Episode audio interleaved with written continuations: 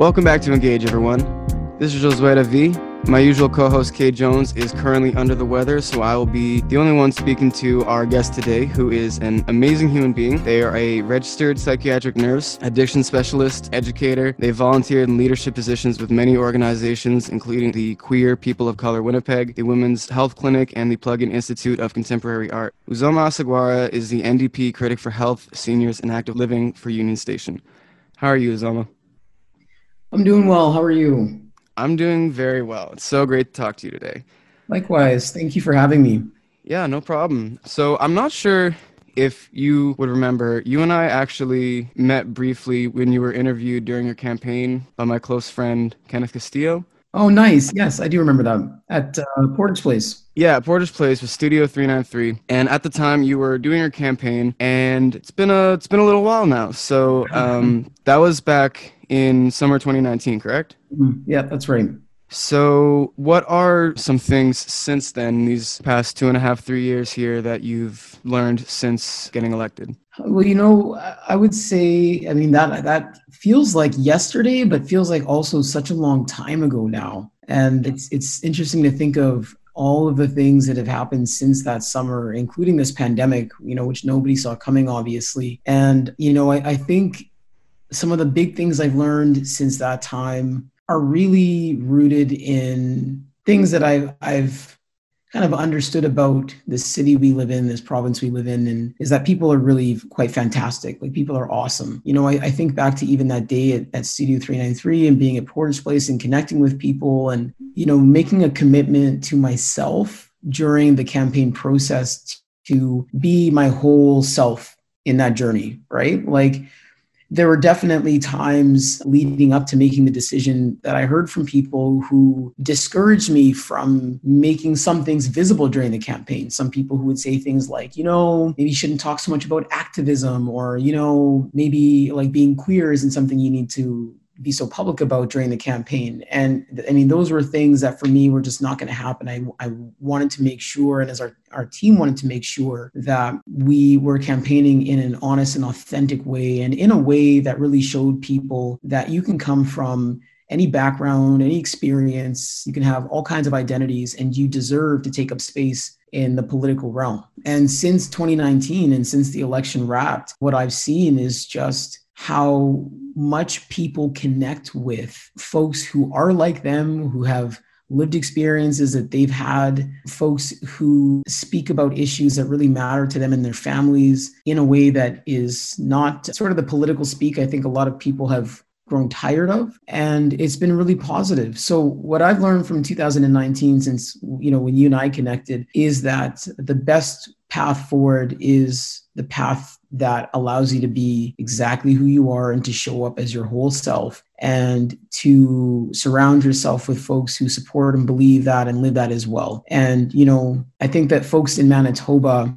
know the importance of having government reflect all of our communities and they want that. And so it's important for us to to advocate for that and to take up space in those ways for those reasons. Yeah, I love that. That's awesome. And yeah, it's really cool getting to speak to you now and compared to when you were just starting your campaign because frankly, you seem just as real as you did back then. And you seemed like a very passionate person, a very driven person. And I was curious, mm-hmm. you know, I've learned a couple things about you doing some research and such, but from your own point of view, what drives you to do the work that you've been doing and, and continue mm-hmm. to do today? You know, fundamentally, I, I, really, I really want the world to be a better place. I really want our communities to be safer and more fair and equitable for everyone, especially, obviously, for those people and those communities who face barriers and systemic uh, challenges and discrimination that they shouldn't have to face in 2021. And, you know, part of where that spark comes from is being raised in an environment where you know my mom set a really good example a strong example of what it means to speak up and stand up even when it's uncomfortable even when you're not totally safe you know and, and demand that people treat you with full dignity and respect. And yeah, i think back to a time when i was a kid this is like such an interesting at the time it's an awkward experience, but I remember there used to be this fair because I grew up in St. Norbert, just, just south of the city. Mm. And there used to be this fair that would come through every summer. And we never had the the money to really be able to go. We couldn't go, afford to go on any rides or anything. We would go and just kind of walk around and check it out. Mm-hmm. But this one particular summer, we were able to go on a couple of rides. And one of them was the I think it was the Ferris wheel. And so we go on this thing, living our best lives, right? Never get to go on rides, get to do it this time. And the ride stops, we get off the ride, and I see my mom go up to the person running the Ferris wheel. And she's she's talking to him. Mm. And I can tell she's kind of upset about something. So I go over and she's telling this guy that she's asking him, why did my kids only get to go around on the Ferris wheel like two times when everybody else's kids who've gone on this ride have gone on this thing like six times? Something along those lines, right? Yeah. She she noticed that it wasn't fair. And I'm standing there mortified, thinking like I was just happy to go on the ride we you know what i mean? That we never get to go on rides. I was just happy to get on the ride. Mm. like i didn't i didn't feel i didn't like that i felt like she was making a scene. I was like just forget about it. Who cares? It doesn't matter. But she's she insisted. And so this guy you know just gives up and finally says fine we get back on the ride and we go back around as many times to match what everybody else had gone on. And I'm just yeah. sitting there like super grumpy. Like, you know, I can't even imagine what my face looked like on the second time we went on this thing. just as salty as a kid, you know, just yeah. feeling like, why? Why did you have to do this today, mom? Like, why? Yeah. But that situation has never left me because my mom made the point, and she said this to us my children will not be treated any less than other children. My children will be treated the same and expect the same as any other kid here and anywhere. And she would not accept less than that. And even though it made us uncomfortable, even though it made a scene, for her it was about the fairness of it all. And that never left me and it's it's like a fundamental example of of what it means to not let any of that go, right? Like we have to be able to speak up and demand in every circumstance that people are treated fairly.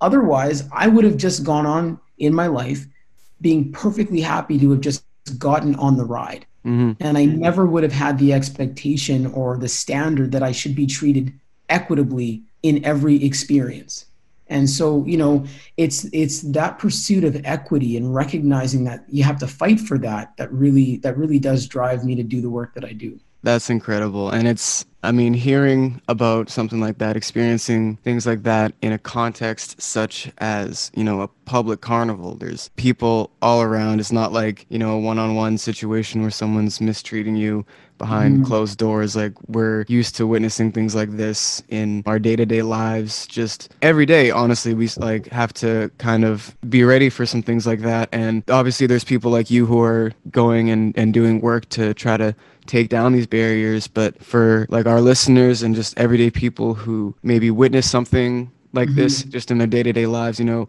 what's something that just the everyday person could start consciously doing to break down barriers like that in our community? Sure. I, I really appreciate this question um, because you kind of you kind of identified a really key component in that it's day to day, right? Like you said, these things happen on a daily basis, and sometimes they're not as easy to spot as others.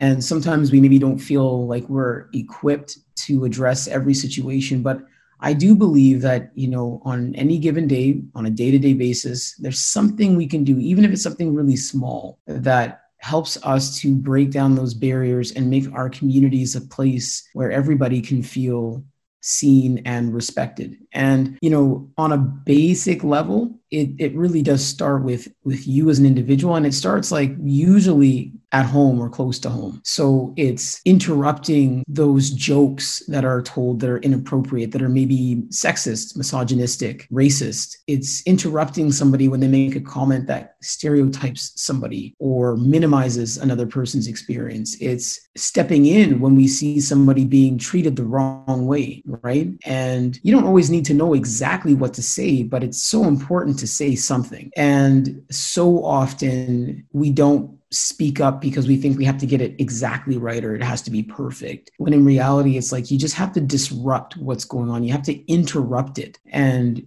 shine a light on why it's not okay. And uh, it takes practice, you know, like it's something that I'm super comfortable being uncomfortable. I'm really, really comfortable with making a situation awkward because it's like, nah, listen, you said this thing and it's messed up and I'm going to call you on it. We're going to talk about it. Yeah. Or you told this joke and it's like, I'm not laughing. And actually, I'm going to ask you why you think that joke is funny. And you're going to yeah. tell me, and I'm going to say, but who is it funny for? And you're going to say who, and you say, but like at whose expense? And I'm going to keep asking you questions until we get to the root of why it's a problem. Mm-hmm. And it's going to be uncomfortable, but I don't really care because I want for you to never tell that joke again. Or if you're inclined to, to think twice about it. Yeah. And to think about who it affects, right? So it's about disrupting and interrupting what sometimes seems like a part of other people's sort of everyday comings and goings and knowing that we each have within us the capacity to do our own little part in making making things better. I Love that answer. For anybody just joining in, I'm Josue Ravi, currently speaking with Uzoma Asagwara, NDP MLA for Union Station. So I've seen that you are from and for the community of Winnipeg. I've seen you personally in the city speaking with the everyday people. Like I mentioned, you stopped by 393, our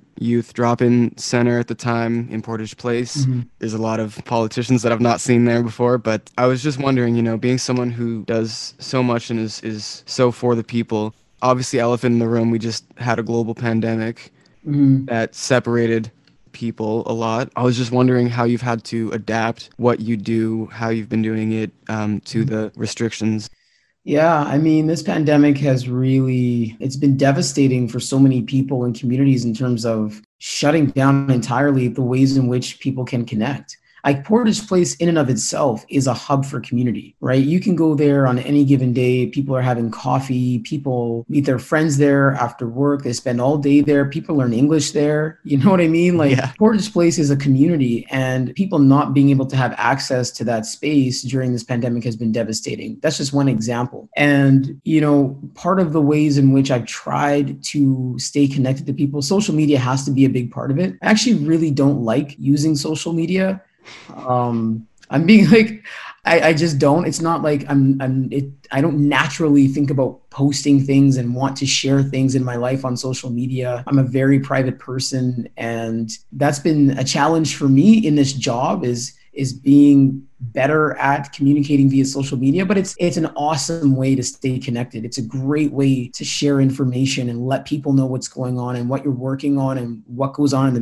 manitoba legislature. So that's really been a great tool to communicate and connect with people and to hear from people a lot of folks don't want to email, they don't want to call the office, they want to DM on Instagram, they want to send me a message on Twitter. I'm cool with that. Whatever allows me to be accessible to people, I'm happy with. I want for people to reach out. I want for them to know that I, I want to hear from them. But the other thing is like you have to physically get out and, and connect with folks. So, you know, finding different ways to be active in the community. You know, when it was when it's nice outside, we host different events that we can we can host safely. Art in the Park is a good example. We work with Art Beat, which is a great art-based mental health organization in Union Station, to put on Art in the Park. You know, they they provide uh, an incredible artist who leads everybody through an art session, and that's always really well attended. People of all ages, all identities come out to this. Um, you know, I volunteer with Sunshine House and deliver food hampers throughout the, the cold months. That's what we were doing consistently every single week.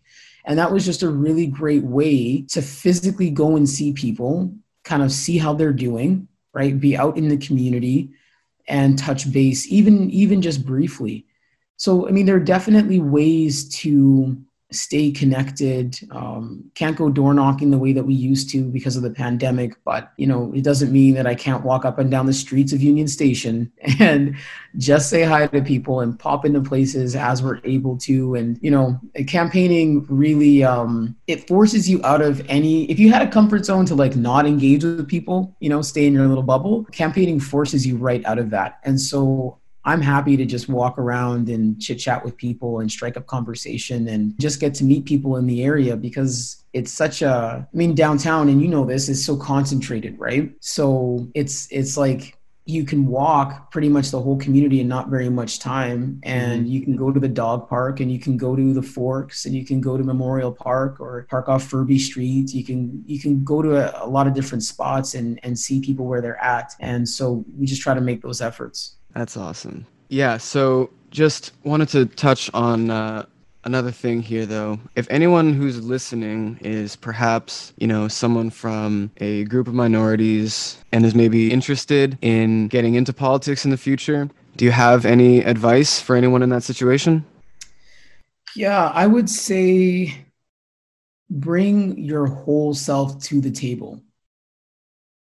Like don't don't shy away from or feel like you need to minimize any part of yourself to be worthy of pursuing an opportunity. There is a real value and importance to showing up authentically with with all of who you are and taking up space. And you know, I, I firmly believe, and I know this because I've other people have been that for me. Other people have been their authentic selves uncompromisingly so, unapologetically so. And that has sparked me and given me the permission internally to do the same. And so, not only does that allow for you to, it just lightens mental and emotional space to focus on whatever the task is when you're not worried about hiding parts of yourself or you're not worried about, you know, how folks are going to receive you when you can just be you can then focus on on the other tasks. And it also it also allows for other people to do the same which to me is is really really important and has been one of the greatest gifts i've received from others. And it's a gift that i i think it's important to be intentional about in holding that space for other people as well. So i just encourage people be you be yourself unapologetically take up space and know that there are many people who want to see you succeed, right? Don't be afraid to reach out, ask questions, ask for support. There are many people who want you to thrive and pursue and be successful and be happy and be healthy and know that you're deserving of all that support. So I'm I'm excited to see the landscape of politics changing. I'm excited to see the voices being amplified look and sound and feel more like what our actually our communities actually are. And i want that to continue. I want that to continue to happen so that politics in manitoba looks like the communities of manitoba. Absolutely. How can our listeners find and keep up with you and if uh, those able support you? Folks can find me on social media. Please reach out on i know i said i don't love social media but hit me up on social media. So Uzoma Asagwara on Facebook. It's you Asagwara on Twitter. Um, I think on Instagram I'm actually Uzoma Chioma because somehow somebody had my name, which you know Uzoma, pretty very common Nigerian name, but uh, somehow the combo somebody already had it. So. Uh, if you look up Uzoma Chioma or Uzoma Asagwara on any of the platforms, you'll find me. You can also just email me or call my office um, that information you can just Google it, comes up right away.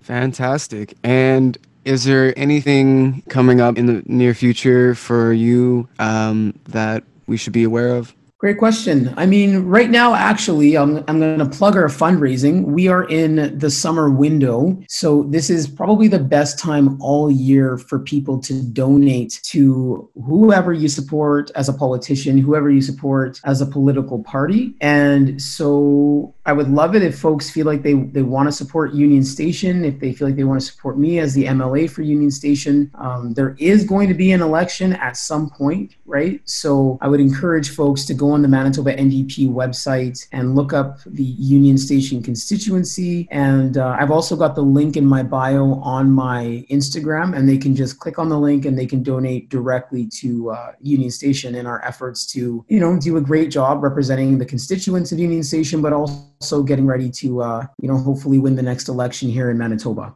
All right, you heard it here. And being that we aired this show on the radio one time, would you like to pick which song would follow the interview today? Ooh, yes, I would very much like to pick the song that follows the interview. So there's a song called, it's called the Ubomi Abumanga. So Ubomi is U B O M I. I think I have it. You got it? Awesome. Sun El Musician. Yeah. Featuring Msaki. Yeah. Beautiful. Sounds good. Thank you so much. I know you're a very busy person, but I, I greatly appreciate that you're able to take the time out of your day to come and talk to us and let us learn a little bit about you.